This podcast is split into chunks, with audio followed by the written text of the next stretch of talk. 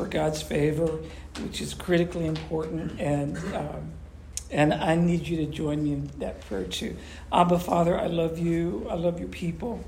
I love your word, and I ask that you give an unusual grace and favor as we hear the life-giving truth of your word, please.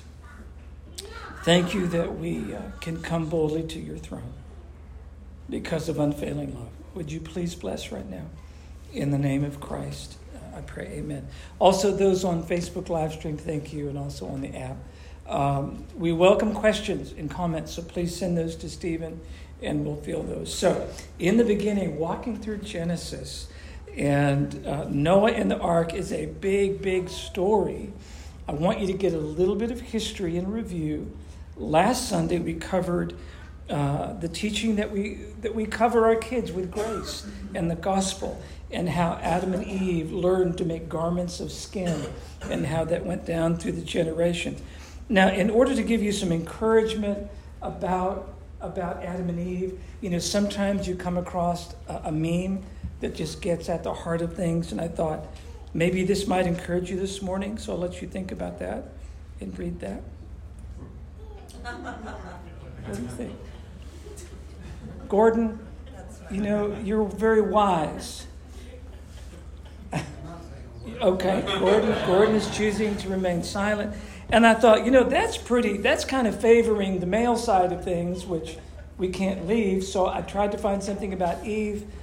I couldn't do it. The only thing I could come up with is, is this right here. These are baby pictures of Adam and Eve. And I thought, okay, that's pretty cute. So, so you know, we, we appreciate these things. Thank you, Sloan. So, um, all right, let's talk about Noah's Ark. Um, and by the way, I'm going to be uh, sensitive to little ears this morning. Uh, typically, when you think of Noah's Ark, this is where you go in your mind. You're in vacation Bible school, you're in Sunday school, and there's this beautiful cartoonish like ark and all these things, and we, we think, oh, this is a cute story. This is so cute. Uh, but if you read and you, you really soak it up, Uh, this story is intense, and it's it's full of heartbreaking realities of what humans are capable of, and how God has to give an answer, and how God has to deal with this stuff. I was talking to Lisa last night, and I and I said, Lisa, you know what? In a way, in a way, it would be so much easier for me to uh, just just kind of close this book a little bit, you know, and, and not get so focused on it, and just say, here's five steps you can apply to improve your relationship. And here's seven things you can do to increase your happiness quotient, and, and, and do some pop psychology and pop religious candy, and, and we'd all, oh, that's so sweet, you know, and, and all that. But I go, you know, Lisa, there's no way I can do that. And when you believe, and, and Christchurch, I'm about to make a statement that, that I know you appreciate. When you really do believe God's word, and you believe it in such a way that it's not just a uh, kind of a cheap devotional kind of thing, but it is the living, breathing word of God. And you believe in, in Hebrews four, Genesis, that it's a sword, it's alive. And it can get at heart issues just like that. Then, then this is life changing. It's really life changing, and um,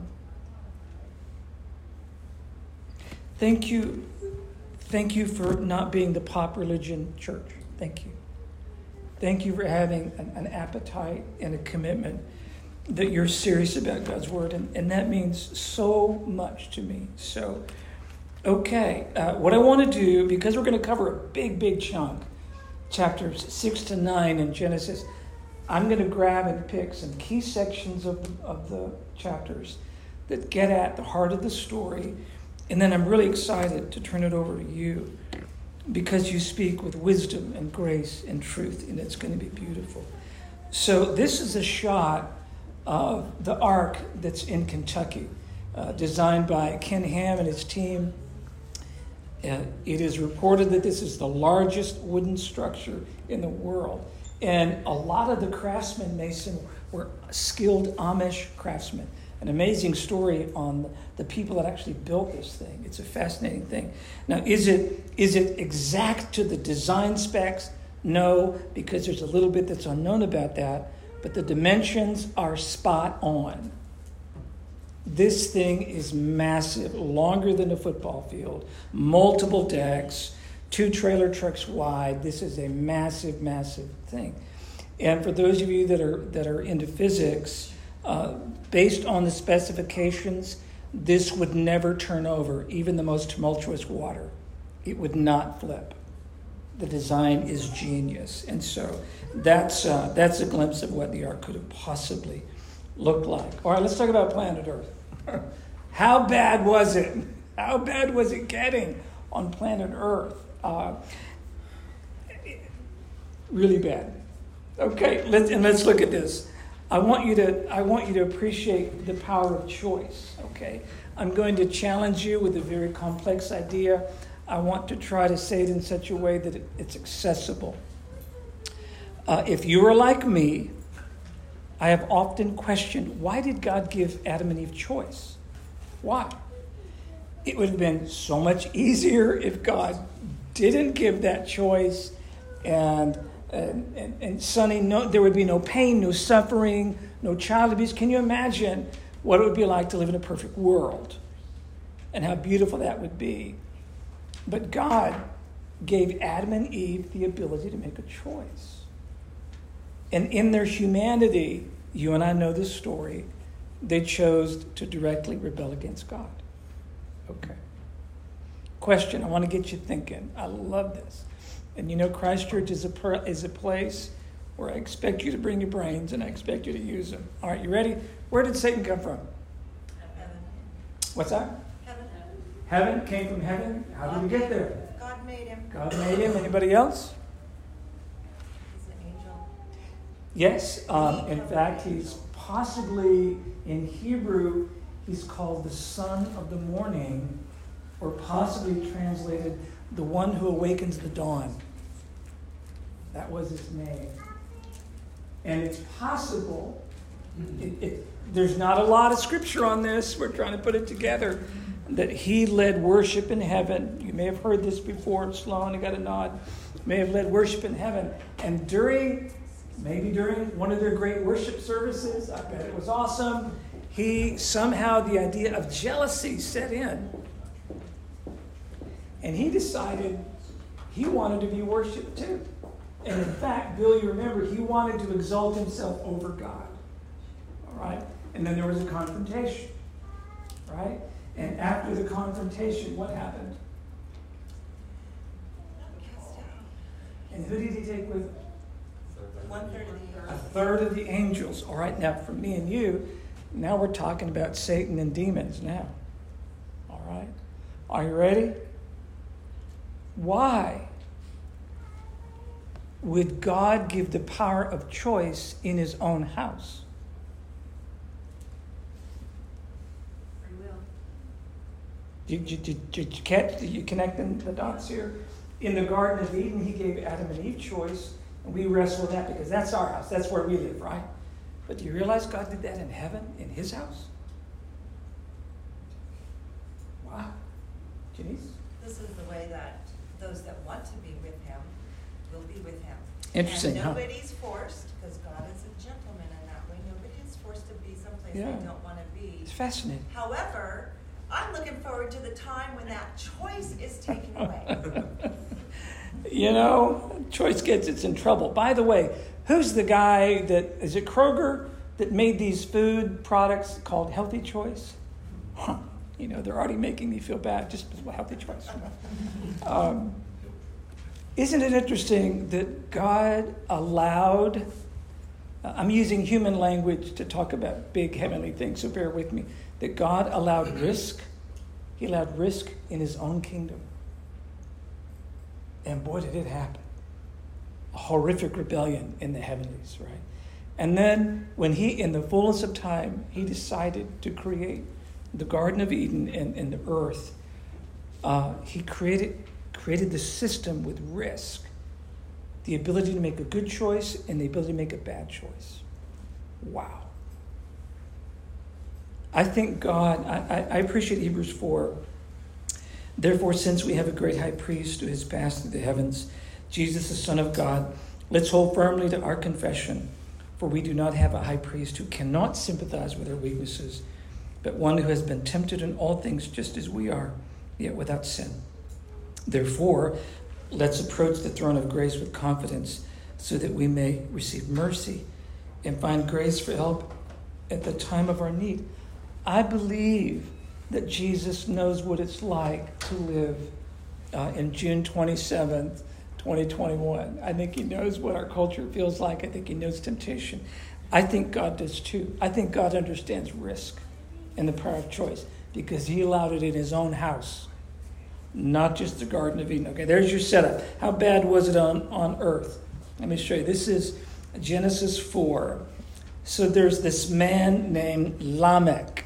Now, Lamech is the third great, great, great grandson of, of Cain.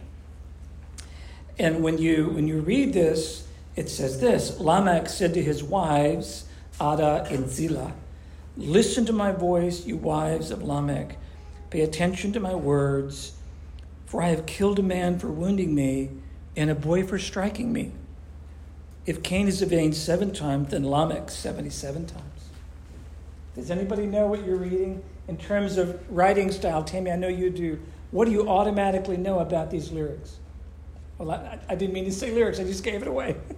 It's a, a, it's a song. It's a song. Jay, he's not just giving some history. This is the song. Are you ready to appreciate this? Who in the world would write a song bragging about killing people? Who would do that? What's going to happen in their mind that they're bragging about that? It was a tough place to live. In fact, look what Genesis says, how God assesses the condition of earth. Look at this. Now, it came about when mankind began to multiply on the face of the land, and daughters were born to them, that the sons of God saw that the daughters of mankind were beautiful, and they took wives for themselves, whomever they chose. Then the Lord said, "My spirit will not remain with man forever, because he is also flesh. Nevertheless, his days shall be a hundred and twenty years." The Nephilim, the giants, the Nephilim were on the earth in those days, and also afterward, when the sons of God came into the daughters of mankind, and they bore children to them.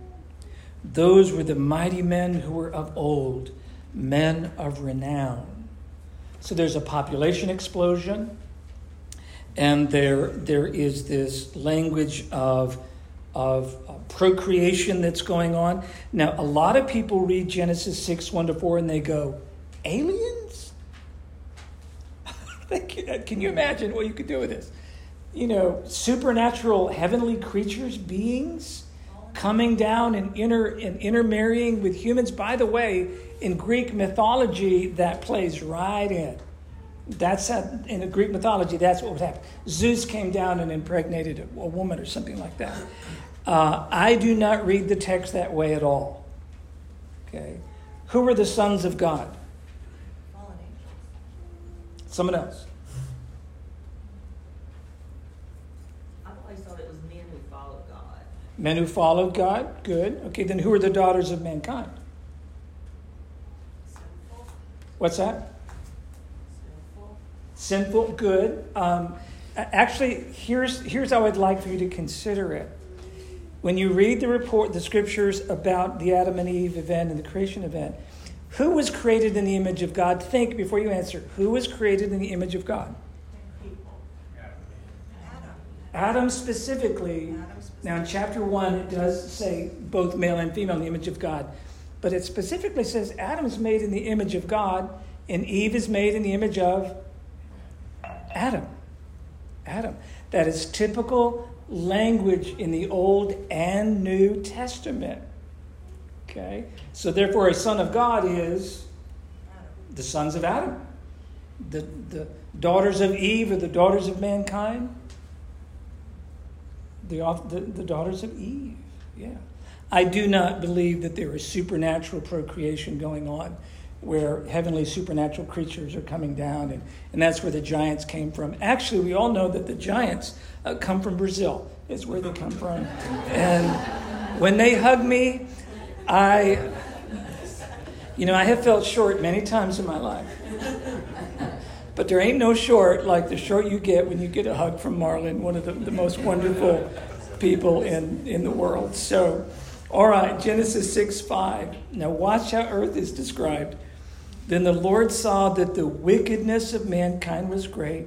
Okay, this is not a little problem. This is a big problem. And that every intent of the thoughts of their heart was only evil continually. Think it's getting bad? Yeah. Billboard Top forty, somebody's singing about doing awful things. Does that sound like anybody today, by the way? Who wins a Grammy? You're just going, it's mind-blowing. Now the earth was corrupt in the sight of God, and the earth was filled with violence. And God looked on the earth, and behold, it was corrupt, for humanity had corrupted its way upon the earth. Then God said to Noah, "The end of humanity has come before me, for the earth is filled with violence." All right, just in that section, what do we appreciate, or what can we say is one of the primary problems on planet Earth? Violence. Violence. Wow. It is an awful and terrible thing that's going on. So much so that God has to intervene. Let's talk about Noah. Let's do a contrast. We've got this wicked earth, and the motive of the heart, the, the intent of the mind, is evil continually. And that violence seems to be a key descriptor in how bad it gets. Uh, Brian, on the average, when you're when you're uh, doing your work, how is there a percentage of the violent crimes that you have to face?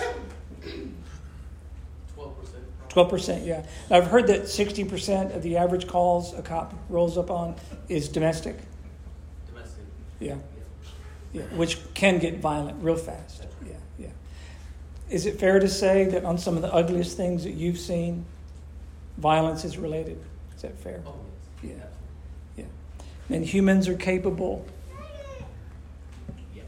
Unspeakable things. Yeah, yeah. I respect you. You're tough as nails, buddy. You are. All right. Look how God describes Noah. It says Noah found favor in the eyes of the Lord. These are the records of the generations of Noah. Noah was a righteous man, blameless in his generation. Noah walked with God. Wow. Noah did these things according to everything that God had commanded him. So he did. Then the Lord said to Noah, enter the ark, you and all your household, for you I have seen to be righteous before me in this generation. So Noah acted in accordance with everything that the Lord had commanded him. Do you see the contrast between those who obey and those who don't? So Noah is being raised as a paradigm that on planet Earth, he's the only one willing to do what God said. In fact, specifically in the language of the text, he's not describing his sons and their wives. He's just describing Noah. So there's an act of mercy is going to be here in just a second here. All right, let's keep pushing. Let's look at the flood. Now the Lord, or rather now Noah was six hundred years old when the flood of water came upon the earth. Then Noah and his sons, his wife, and his son's wife with him entered the ark because of the waters of the flood, of clean animals and animals that were not clean, and birds and everything that crawls on the ground. They all went into the ark to Noah by twos, male and female, as God had commanded Noah. Now it came about after the seven days that the waters of the flood came upon the earth. In the six hundredth year of Noah's life, in the second month, on the seventeenth day of the month, and on that day, all the fountains of the deep, the great deep, burst open, and the floodgates of the sky were opened. The rain fell upon the earth forty days and forty nights. This is the first time that humans have experienced rain. Uh, how did the earth? How was the earth watered prior to this period? Does anybody know? I know. Anybody? Yes. What? Because the rain. Yes, but it was really an unusual kind of rain. This water came up from the ground. Yeah, the water was the, the earth was naturally watered by springs, subterranean water sources. Man at this point had never seen rain. Can you imagine? In fact, Sandra, it says in Hebrews eleven that God warned Noah, Noah accepted it, and believed things that had never happened. Noah actually said, it's like God says, hey, Noah, it's going to rain. I want you to build a boat. Okay, I, I got, copy that on the boat. What's rain? He didn't know. He didn't know. Um, there are theories on what it means, uh, Colton, that the, the the gates of heaven, the water broke up. Um, there are some scientists that argue that's called the hydrosphere, and that water sources below the earth broke up, and so water came up by the megatons, and that when the hydrosphere collapsed, that it was at, it was enough to cover the highest mountain plus fifteen cubits. An absolutely mind-blowing amount of water covered the earth when the hydrosphere collapsed. Uh, it's been argued that when the hydrosphere was in place, Earth was a natural barometric chamber. So do you know what that would mean in terms of health? Sonny, what do you think?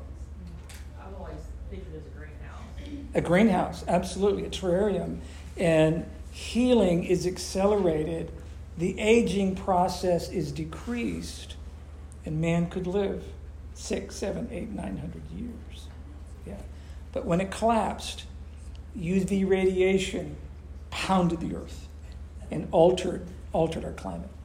So, all right. Genesis eight, the water is receding, and the the ark is rested on Mount Ararat. Verse six. Then it came about at the end of forty days that Noah opened the window of the ark which had been made, and he sent out a raven, and it flew here and there until the water had dried up from the earth. Then he sent out a dove to see if the water was low on the surface of the land, but the dove found no resting place for the sole of its foot, so it returned to him in the ark. For the water was on the surface of all the earth. Then he put out his hand and took it and brought it into the ark to himself. So he waited another seven days longer. And again he sent out the dove from the ark. And the dove came to him in the evening, and behold, in its beak was a fresh olive leaf. So Noah knew that the water was low on the earth. And then he waited another seven days and sent out the dove, but it did not return to him again. It's getting time. You remember the rest of the story. Uh, God told him to release the, the primary door on the ark, and all the animals uh, walked out, and the, the blessing was given, the new covenant, the Noahic covenant, to populate the earth, and God blessed them. And I, I, I cannot imagine this scene, Ed, when the doors would open and the animals would come out. To see the sunshine, to breathe that fresh air. Uh, it must have been beyond, you know, beyond description. And after that, it says that Noah began farming, and he planted a vineyard. He drank some of the wine, became drunk, and then covered himself in his tent. Now, I'll stop there. You may know the rest of the story. When I read that, you know, you think, um, this is kind of a redo. You know, God, we got a second chance here, right? This is a redo. And it's it's a good thing. It's a beautiful thing. And um, Noah did everything God said to do. And Noah's a blameless man, a righteous man. I guess it may have been hard to be on the ark. You know, he could have been stressed out. Yeah. I I had a client, an amazing client, and so much respect for, for the people that see me. And I, I said to him, well, they responded to me, okay, so if you're telling me I've got to forgive and not be bitter, can I at least have my wine? And I, okay, well, we'll get to that. We'll get to that. I'm sure it was very difficult and very stressful to go through the flood. And Noah decided to do what he did. And if you know the rest of the story, it's like, what? What? Here we go again. His son Ham is like, oh, you know. Yeah. God spoke to Noah and his sons with him, saying, now behold, I myself am establishing my covenant with you, and with your descendants after you, and with every living creature that is with you, the birds, the livestock, and every animal of the earth with you, and all that comes out of the ark, every animal of the earth. I establish my covenant with you, and all flesh shall never again be eliminated by the waters of the flood, nor shall there again be a flood to destroy the earth. God said, this is the sign of the covenant which I'm making between me and you and every living creature that is with you. For all the future generations, I have set my rainbow in the cloud, and it shall serve as a sign of a covenant between me and the earth. It shall come about when I make a cloud appear over the earth, that the rainbow will be seen in the cloud. And I will remember my covenant, which is between me and you and every living creature of all flesh. And never again shall the water become a flood to destroy all flesh. I remember when I first began my studies, one of my professors uh, said, Chris, this is the bow is not this idea of the pretty, colorful thing, although it is. He said, in Hebrew language, it's the war bow. The war, the, the war bow would be the principal weapon of a soldier. And God says, I'm hanging my war bow in the, in the sky. What does the New Testament say about Noah? Jesus is teaching in Luke seventeen about the end, and he says, just as it happened in the days of Noah, so it will be also in the days of the Son of Man. People were eating, they were drinking, they were marrying, and they were being given in marriage until the day that Noah entered the ark and the flood came and destroyed them all. What Jesus is saying is most people are not paying attention to what God says. Most people are not paying attention to the times and the seasons. The writer of Hebrews, without faith it is impossible to please him. For the one who comes to God must believe that he is, he exists, and that he proves to be one who rewards those who seek him. By faith, Noah, being warned by God about things not yet seen, in reverence prepared an ark for the salvation of his household, by which he condemned the world and became an heir of the righteousness which is according to faith.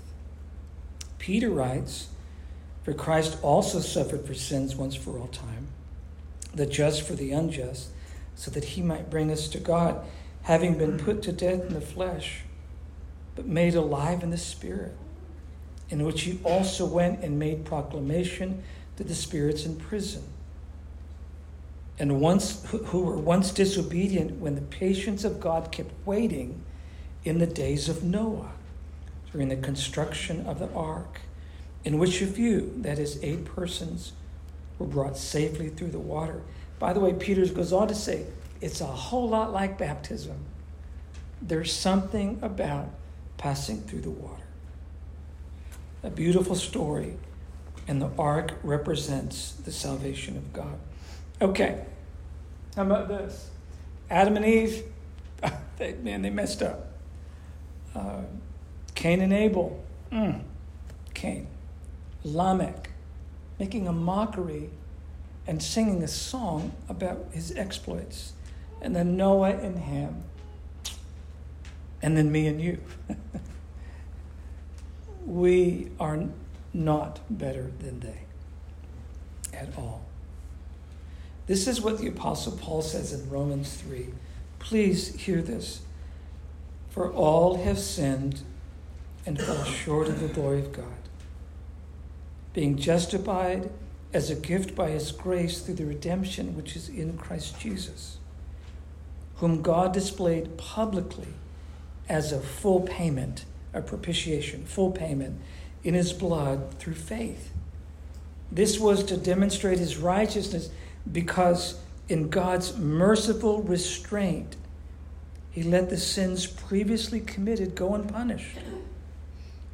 For the demonstration, that is, of his righteousness at the present time, so that he would be just and the justifier of the one who has faith in Jesus.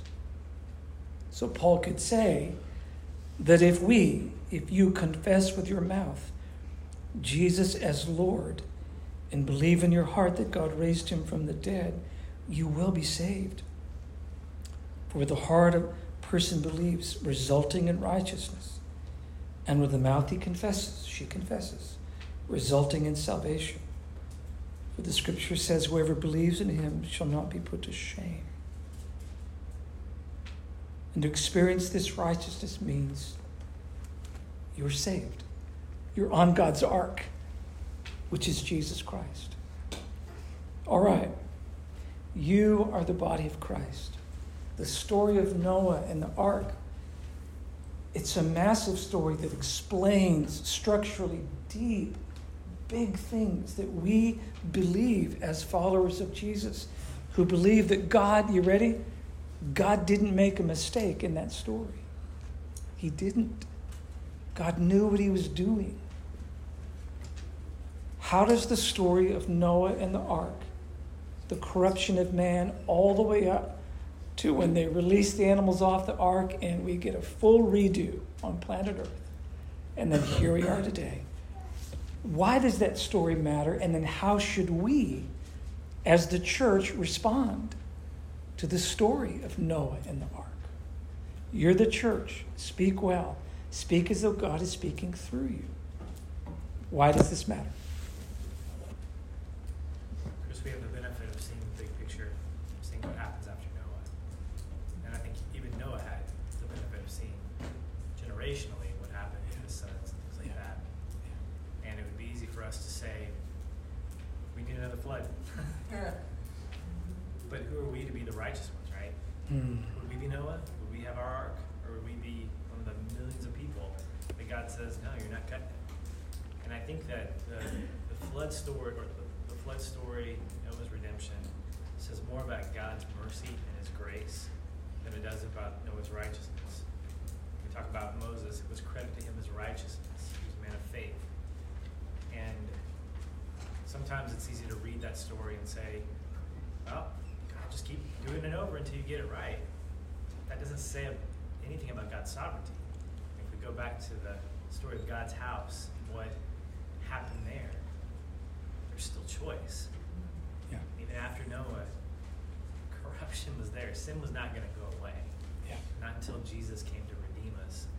Yeah. And there's there's a beauty in that, and then mm. we see chaos, we see choice, we see all these things that they don't necessarily answer the question, why God?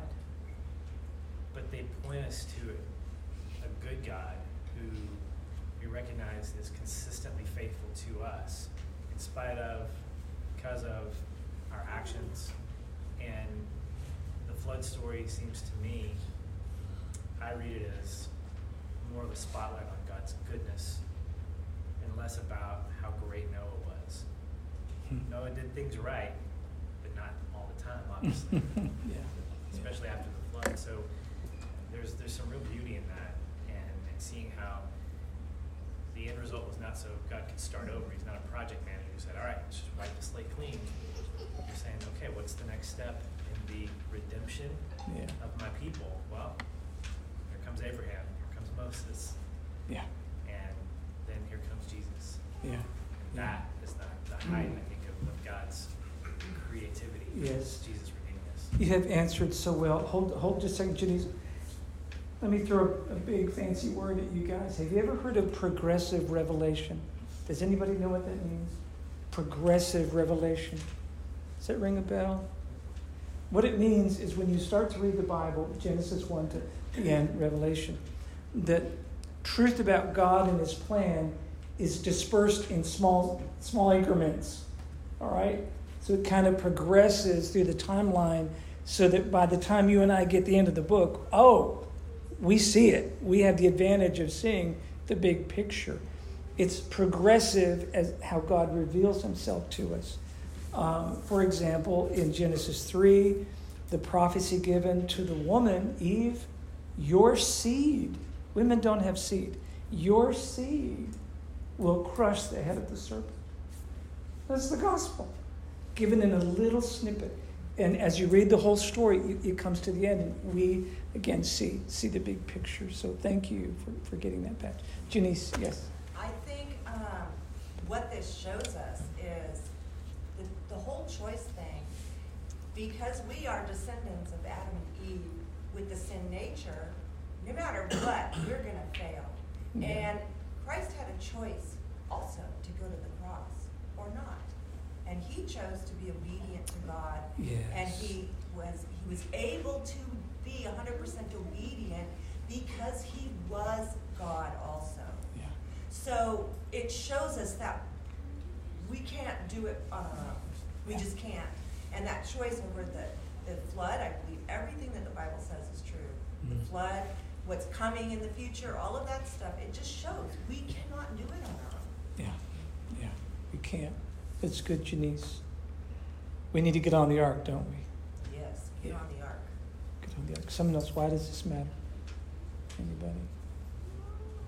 Stephen, somebody online? Maybe. Okay. Why does this matter? Anybody? Chris, we got to be encouraged, because if if God has chosen to, for these stories and for these people to serve as in his scripture for generations to know, but I'm not going to be mentioned in scripture, right? None of us are. It's already said. Then the way that we act, the way that we fail, um, doesn't compare to, to them. But so there's hope in knowing that if God is willing to forgive and show mercy, and then have it serve as an example of his grace and mercy, then we can rest in that. We should take we should take hold of that versus being scared of it. Um, we should we should grasp that and run to it as hard as we can and as fast as we can.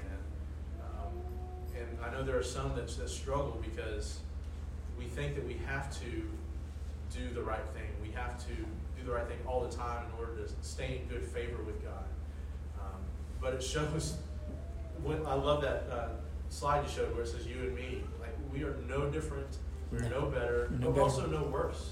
Yeah, yeah, that's good. And, yeah. Uh, and so our sin is not so big, bigger than those who have come before us, that God's grace cannot cover us also. Yeah. And I would encourage you today to make that decision to to run to him and not think that you have to continue to earn and wonder when you're going to arrive at goodness enough to where you'll be accepted. Yeah. Yeah. Yeah. God is the just and the justifier of all people. And for those who have faith, you're born again and you are on the ark. You experience the gift of salvation. So, someone else. Yes, Andrew. So, um, Noah, Noah was man and he was chosen to help be a vessel of salvation. Chosen by God to help to help people find a way to salvation. Mm. You can be like Noah. And the, you know, the message at the end is of how it ended up with him and his son is just a cautionary tale to us, to remind us to be grateful for the imperfect people who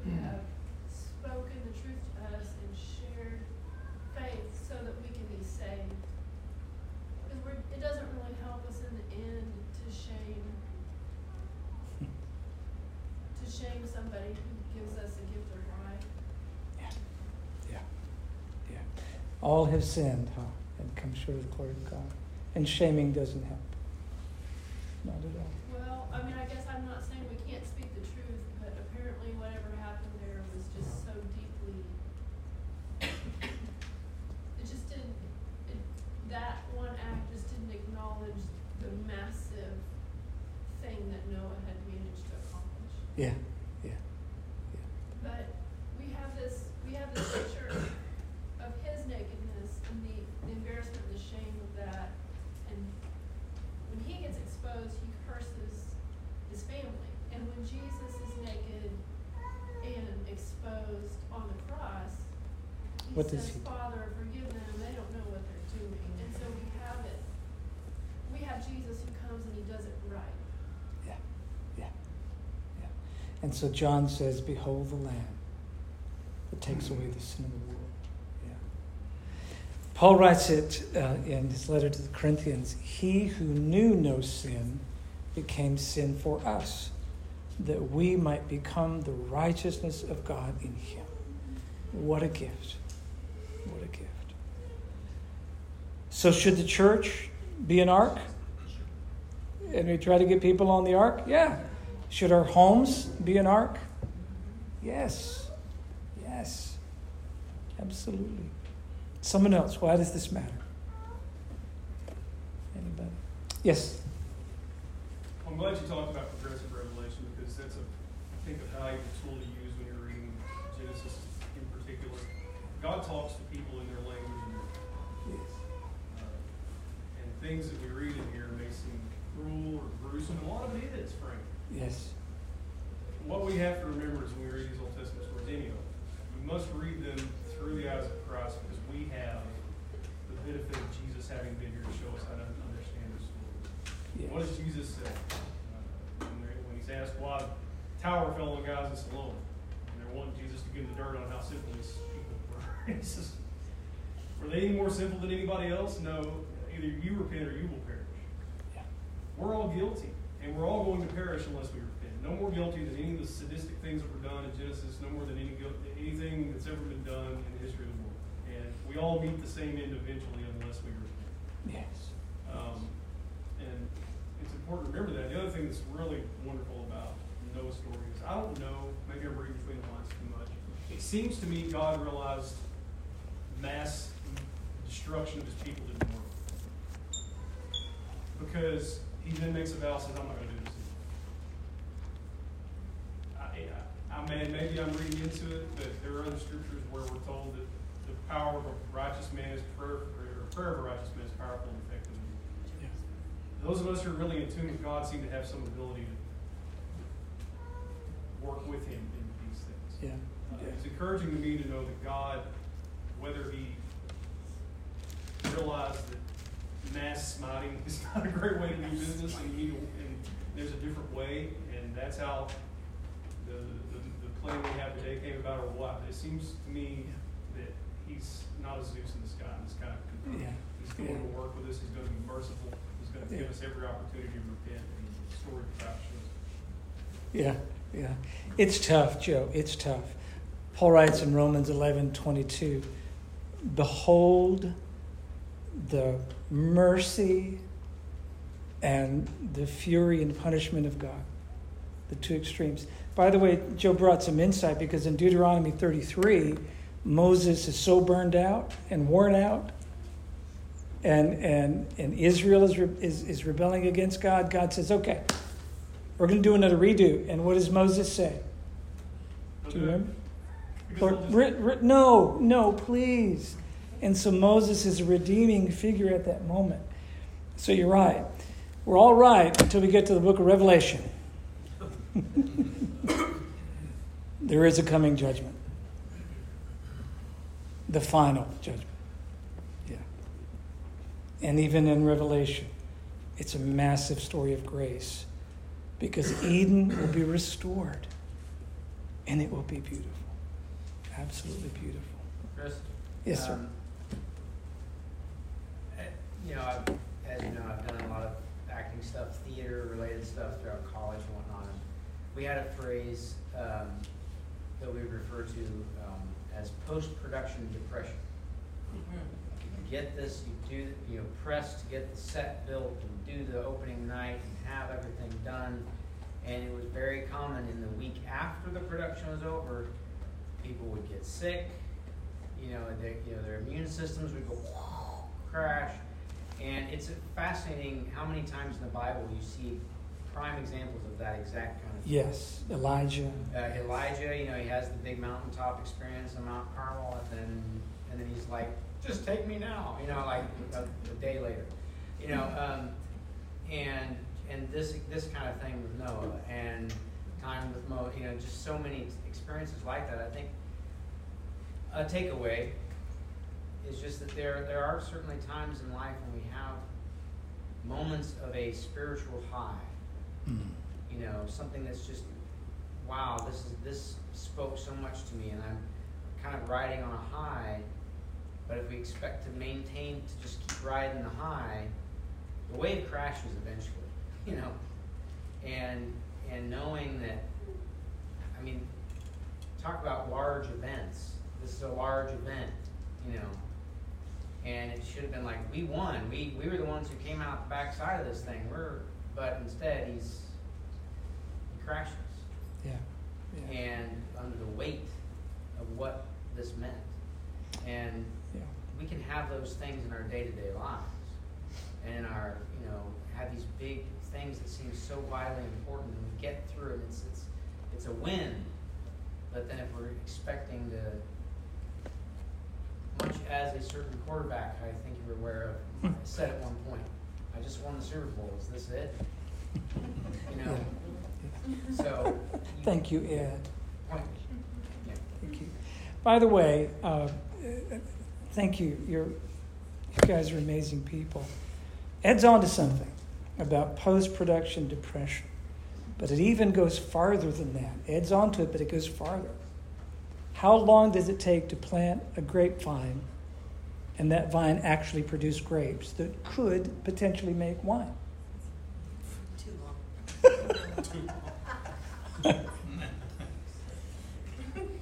Anybody know? It's a year. Seven years. Seven years. Sometimes, uh, can we? Sometimes our problems are like a slow burn. You know what? It's just a little something that drags and, and slowly burns you out. And then you finally get to a breaking point over the years. Yeah, yeah, that's so good. Uh, truly, truly, I say to you, unless you're born again, you cannot see the kingdom of God. We've got to get on the boat. For God so loved the world that he gave his only begotten Son, but whoever would believe in him would not perish but have everlasting life. Jesus Christ is the ark. He's it. And if he's not inside of you, if you're not inside of him, you're going to miss the boat. And it's bad. You know, and if you've never been baptized, you need to get that done. You need to get that done. And, and show the church that you are a follower of Jesus that way. All right, I'm going to pray and bless bless us all. Abba, Father, I love you and I thank you. Thank you for the ways that you have revealed truth and grace to us through your word and through your Son. Thank you for this church that is, it's a gift. Thank you. Lord, help us. As Patch said, we're, we're no better. Stephen said, we're no, none the worse. But we must be people of grace. Abba, Father, you're kind. You are just. You are the justifier. And your heart is love and mercy. Thank you for these things. Lord, we're going to sing songs that get at our hearts of, to worship you. Please give grace and favor now, please. Thank you so much. In Jesus' name, amen.